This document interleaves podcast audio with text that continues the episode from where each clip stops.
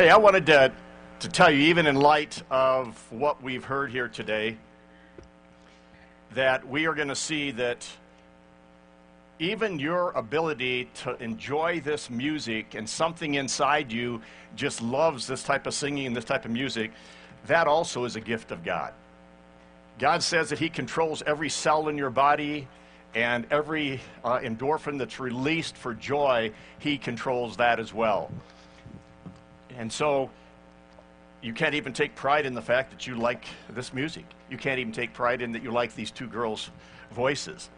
God gave you just the, the ability to enjoy that too. Uh, a little housekeeping, you are going to have one of these uh, picked up for communion. We're going to have communion at the end of the day. Just to kind of tell you, it's really not too tough, but you have to just peel it back to get the host and then you peel it back to get the drink again. So when we get to that, that will be uh, simple for you to do that. I am uh, excited about this message. This, I would say, to me, is my life epitaph. And when it was assigned to me, this topic, uh, number one, it is so dear to my heart, and I have believed, at least in some sense, that it has been tested.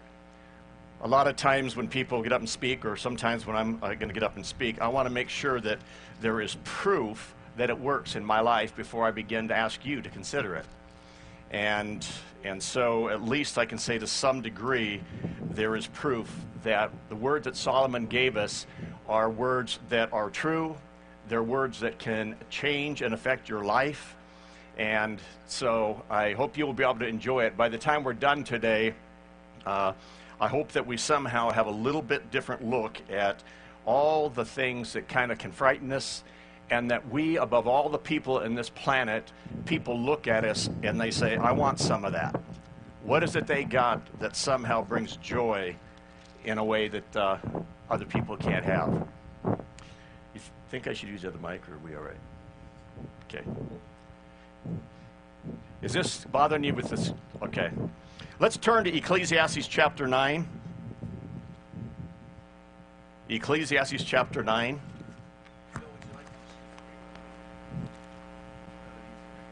Yeah, I might if it doesn't do all that junk.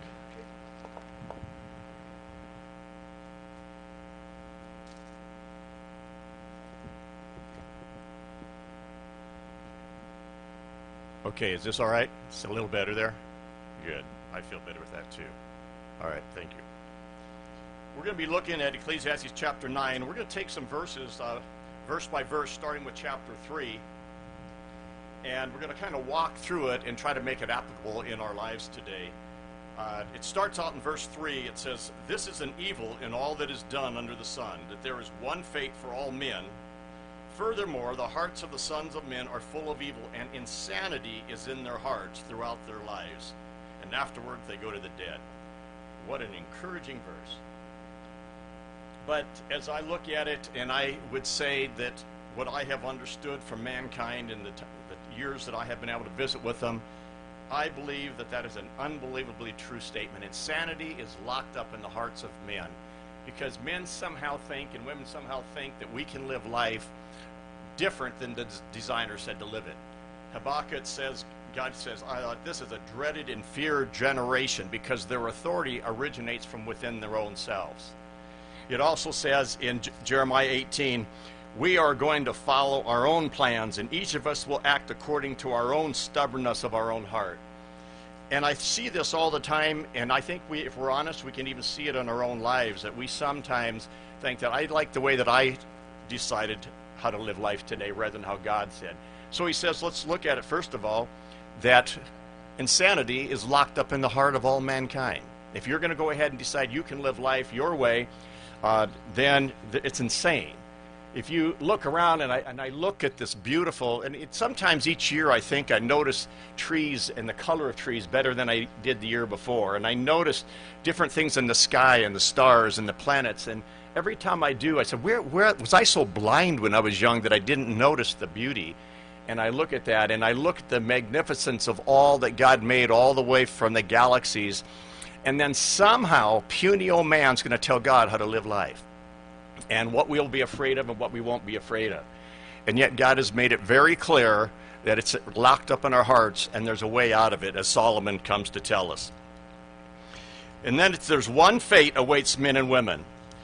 Uh, this is the thing that is so crazy is that there is one fate and that the wise the unwise i think nick a couple weeks ago was talking about this and he said that fate the fact is that you can't control what's going to happen in your day uh, you, it, I, I, I, think Solomon also comes back and says that even though you can't control what's going to happen, if it's going to rain, if it's going to hail on the godly or the ungodly, uh, our office this week got busted out. The north side, every window got blasted out with big baseball hails. Now, I'm hoping that it hails on the godly as well as the ungodly, and uh, but I've heard other people that nothing happened. But Solomon says in Proverbs, however, you can reduce the odds by living wise. And today we're going to go ahead and say these are the things that I can do that will actually at least lessen the odds of fate coming upon me. But they still don't guarantee that somehow I will miss the fate, that death and dying are going to come on you. Now, when it talks about the fate here of the dead, it is also talking about the process of dying, the process of age. And I cannot believe how we in America scramble to try to somehow delay it. We do everything we can. We, we, nothing, I'm not against any of this, okay, so let's get that right now. We do everything to somehow maintain this youth.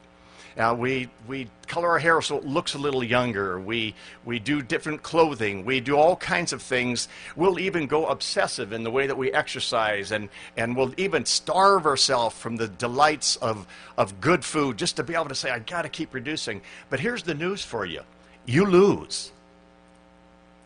Take it at 66, you lose and and everything begins to go and the thing is you think you're delaying it but it always there's a cost to it i've seen people so obsessed with trying to stop aging that relationships are put on the back burner because they have to do this their mind is so consumed and so wrapped up in what they look like and maybe that they're not looking older I get up in the morning anymore and I, I, I don't even want the lights on because uh, they talk about bags under the eyes. I got suitcases that when I wake up in the morning.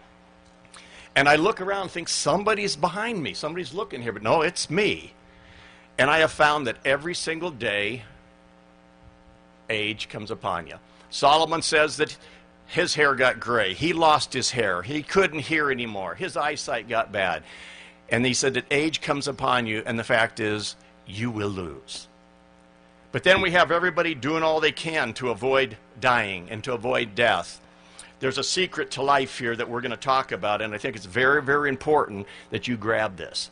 I do not believe we can come to the climax of this message, which we're going to talk about later on, until you embrace death and you embrace dying. You've got to grab it, you've got to stare at it and look it in the face, and you've got to see that it does not have what it used to have or what it's told to have. There's a story I, I got from David Jeremiah, who got it from Ray Stedman. And Ray Stedman was a guy that ministered to my life a lot when I was uh, in my early Christian life. And it's a story, uh, it's a historical story about uh, this servant. And he worked in Baghdad uh, for his master. And he was in town at the market and he was uh, shopping around and he bumped into somebody and the person bumped him rather hard. And he looked around and he looked and it was death staring at him and he basically just shrieked. He ran home to his master and the master looked at him. He was white, he was pale. And he said, Master, Master, I ran into death today and he was taunting me and and I've got to get your horse. I've got to get your horse and get out of here. I'm not ready to die yet. And the master said, Well, I really am not ready for you to die yet either. Take my horse and go to Samaria. Get to Samaria and get away from him. So later that afternoon, the master goes to the market as well, and he uh, sees Mr. Death standing over there, and he goes over to Mr. Death and he taps him on the shoulder. Death turns around, very scary looking. He said, Hey, what's the idea of tormenting my servant? Mr. Death said, Hey, I wasn't tormenting your servant. I was just shocked and surprised to see him in Baghdad because I have an appointment with him in Samaria tonight. You can run from it, but you can't hide. Death is coming, and it is coming for every single one of us. So, what do we do? What does Solomon tell us to do in the midst of this? And if we can look at it and, and really look at it squarely in the eyes, I believe it's going to set you free to live a life where joy begins to flood over and you can you can see the verses of that Jesus said that you're going to be rivers of living water that fullness of joy will overflow. Not only on you it says it will splash on those around you. But I think until you really are ready to die and you look at it you're not going to be able to live. So let's go on to the next verse. Down here it says in uh, verses 4 For whoever is joined with all the living, there is hope. Surely a live dog is better than a dead lion. Now, isn't that fun? Uh, the point here that he's making here is that a live dog still has opportunity. A dog was the lowest of that time. It was kind of considered kind of the, the hogs that there were in that day, and the lion was the boast, the, the, the mighty. And he's saying, even if you're a dog and you're alive, you're better off than lion dead because you still have opportunity. You still have the ability to take what he just said before, and that is that there is hope. And he was referring, and I think in part of his reference, he was pointing way forward ahead. But remember, in God's timing, there is no past or future. One day is as a thousand years, and a thousand years as one day. And he says, wait a minute, there is something and somebody that came that can give you hope. So as we look in John chapter 11, verse 25, it says, Jesus says, I am the resurrection and the life. And he, and, and he who uh, believes in me will never die. And even if one would die, he would live and have eternal life.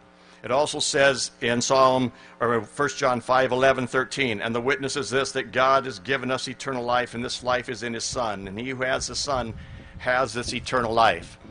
Jesus says, I am the resurrection and the life. He who believes in me will live and never die. He says, Come to me, you who are looking for life. I am life. Christ, who is my life. Over and over, he tells us that he is our life.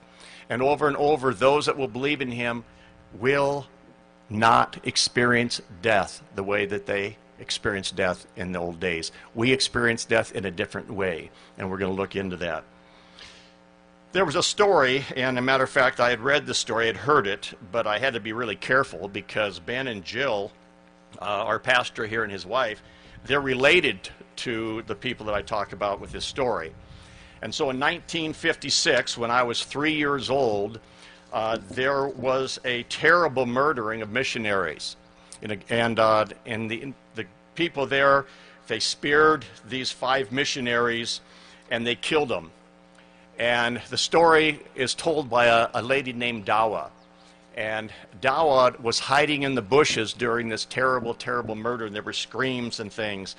And uh, she was in the bushes hiding, and she said, uh, that she reported something she had never heard before. And when she looked up and trying to be still without breaking out with such terrible, terrible uh, ugliness of fear of what was happening, she looked up in the top of the trees. There was a chorus kind of a music. She had never heard anything like it. She didn't know what it was. Until later on, after she became a believer and she was at a conference and somebody put on a album she had never seen an album on a photograph and they started playing and it was the chorus music that was being played by the angels in her heart that day when she noticed it. Stephen, when he died, Stephen, when he died, he said, Stephen, full of the Holy Spirit, gazed into heaven and he saw the glory of God and Jesus standing at the right hand of the Father. Jesus, when he was hanging there on the cross, angels drew their swords ready to come and cut him down. And he looked up and he said, No, stay your hand. For I see the glory of the Father I assure you, if you have put your faith in Jesus Christ, you are going to see and experience something you have never, ever believed.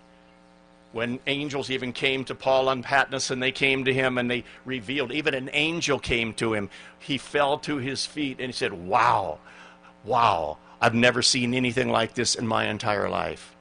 You see, we can have hope. We can have hope because the death has been arrested. Death has been arrested, and we have the ability to believe in the fact that we have eternal life. And because of that, we now can be ready to live. I want to insert something here, and, and I think that when you get a good grasp upon uh, death in terms of looking at it for what it is, you also can look in, at fear. And, and, we have a time right now, and it is kind of shocking the amount of fear that just is prevalent amongst our country and our world right now. Now, I am not telling you to disregard some of the things that you've been told, but we have fear that comes upon us, and fear begins to shrink our world. The more fearful we get, the, the smaller your world gets. I was talking to a dear friend of mine, and he had been visiting with a pastor that used to be in the Hills area and it was uh, three months now, and he, his life, he loves his grandchildren. He just loves to be around his grandchildren. And he said, I have not seen my grandchildren for three months. And my friend said, Why? And he said, Well, because we're separated. And, uh, and, he's, and the fear had just kind of shrunk him down and robbed him. And uh, he reassured him that you're going to be okay, and the grandchildren will be okay. He celebrated, they hugged, they kissed, they cried. And he called back and said, I cannot believe what was happening to my life. It was getting smaller and smaller and smaller. We have a world and a media that wants to reduce our life. And, and I think you can be smart. I think you can do some things. I can say this I don't touch my face much anymore. I, at least I learned that. That's one good thing that we got from this COVID, that I don't touch my face. But I think you can live life and you can enjoy life and only if you begin to see death and see what death is. Now, as every message that I've ever heard us give here, we want to make sure that we realize that you can get lost in all the little details of a message, but every message still leads us back to something, and that is this God is chasing you down and He's wooing you, and God is interested in intimate oneness with you. They that know their God will put their trust in God. I've had people call me and ask me, how do I, how do I increase my trust? And I said, you, you don't work on increasing your trust. You work on knowing God. If you know God, you will trust this God. This God is an incredible God, and the more that you begin to know Him, the more your trust dissolves away. Don't work on trust. Get to know this God. He is incredible. He's incredible. In verse 7, we come to, verse 7, it says, Go then, eat your bread in happiness, drink your wine with a cheerful heart, for God has already approved your works. Verse 8 says, Let your clothes be white all the time, let not oil be lacking on your head, and enjoy life with the woman whom you love all the days of your fleeting life, for he has given you under the sun. This is your reward in life and your toil in which you labor. Here is what I want us to focus on. It took a long time to get to this place.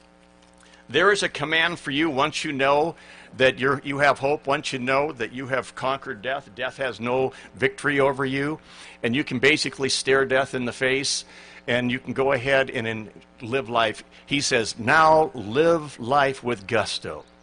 I want you to eat every meal and everything you do, tasting the fullness. Use all of your senses. Taste what you can taste. This is worship. This is what pleases me, God said. I delight in the joys of your heart. I want to grant you the desires of your heart. And he says, So eat, eat as though every meal is like a celebration. Why do we save some of our best china? And Charles Swindoll says, I use the best china every day. I want to celebrate as though every day is a party because every day is a party. And we're going to see later on at communion. Communion is simply to remind you that you have to eat and drink every day, and you need to remember who this King of glory is and what he came and who he conquered so that you could enjoy life. Live to the fullest. He said, when you drink your wine, drink it with robust. Drink it and enjoy it. Lift the glass and celebrate it to God. Thank Him for His creativity and how He creates grapes and things. Celebrate as though it's not just at a wedding and not just at a funeral. Celebrate and celebrate and celebrate. And then He says, and let your clothes be white. That has two meanings to it. When you come to a wedding and you come to some kind of special event, you dress up. You, you want to feel comfortable. You want to look good. And you look in the mirror and say, hey, I look all right today And it comes with the other part white garments back then were comfortable. They were play garments. They were things that you felt good and comfortable playing in. They weren't these tight suits that you couldn't move around. He said, Listen, I want people to look at my people and be drawn to them, their eyes and their mouth wide open to say, What is it? Who is it that they have? That somehow we can reflect. And I believe that if you can look death in the face, you'll be able to live life and enjoy life to its fullest. It's not only that you can enjoy it, you're commanded to enjoy it. I don't see her here t- right now, but uh, maybe she's here. Uh, this is today is my 45th wedding anniversary.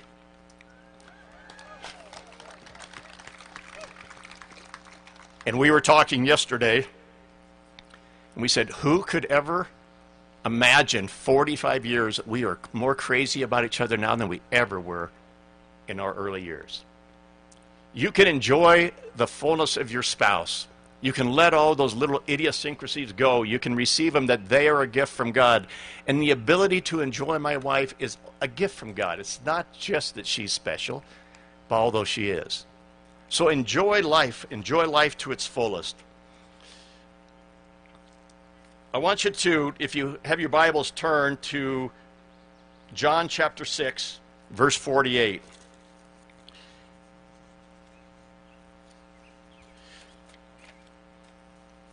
And I can tell you that this is my heart. I say this often. And here Jesus is talking about the kind of eating and the kind of drinking, and it's way different than what the world has ever seen. It was so absolutely confusing that they didn't know what to do with it. And so he makes these statements starting in, in uh, verse 38. And he says, I am the bread of life, and I've come down from heaven not to do my own will, but the will of him who sent me. Behold the Son, and believe in him, and you will have eternal life. For I myself will raise you up in the last days, because I am the bread of life that comes down out of heaven. Truly, truly, I say to you, he who believes in me has eternal life. I am the bread of life. The fathers ate man in the wilderness, and they died. But this bread, you eat it, you will not die. I am the living bread, and I've come down out of heaven. You eat of this, you will live forever. I say to you, unless you eat flesh of the Son of Man and drink his blood, you will have no life in yourselves. He who eats my flesh, that word there is in the present participle. That means he who continually keeps on reminding yourself and eating my life will have eternal life. My flesh is the true food, and my blood is the true drink. And he who eats my flesh and drinks my blood abides in me and for as the Father, as the living Father sent me, I now uh, I live because the Father. So he who eats me will also live eternally because of me. This is the bread which came out of heaven, and not that the father, like your fathers who ate it and died. The people who eat this now live forever. When we go ahead and take your communion, there you're going to take that, and I want you to realize something that I think is incredible. And I try to do this whenever I lift up a glass and whether I have something good to eat, at least in my heart, when he says, Whenever you eat or drink, do it in remembrance of me. And this is something that, that absolutely burns into my soul, and this is my attitude. And today I'm going to ask you to let this be your attitude, that somehow when you walk out here, this will be your, your banner that you will place over you. And it says, Sure, the king of terror may come for us before Jesus comes for us. But we will just look old age and death in the face and we'll say, Look at me. Look at me. I know you're coming, but you've already lost. We stand with the body of eternal youth in a new heaven and a new earth with our King of glory, long after we have forgotten you ever existed, death. So Psalm 24 says, Lift up your hearts, O gates, be lifted up, O ancient doors that the King of glory may come in. Who is this King of glory? He's the Lord strong and mighty in battle. Strong in battle. That's the King of glory. So every time you eat, remind yourself of this that death has been arrested. And as the musicians sing this song, I want you to, to take the celebration and peel it back and drink it and remind yourself today that your God has came and put death away. Death has no longer any victory. The sting of death is gone. And if that's gone, Believe me, you will celebrate life and you will absolutely look forward to this new heaven and this new body. and then you can enjoy life and you can eat and drink and enjoy your spouse for the rest of your days. So, with the music, come on.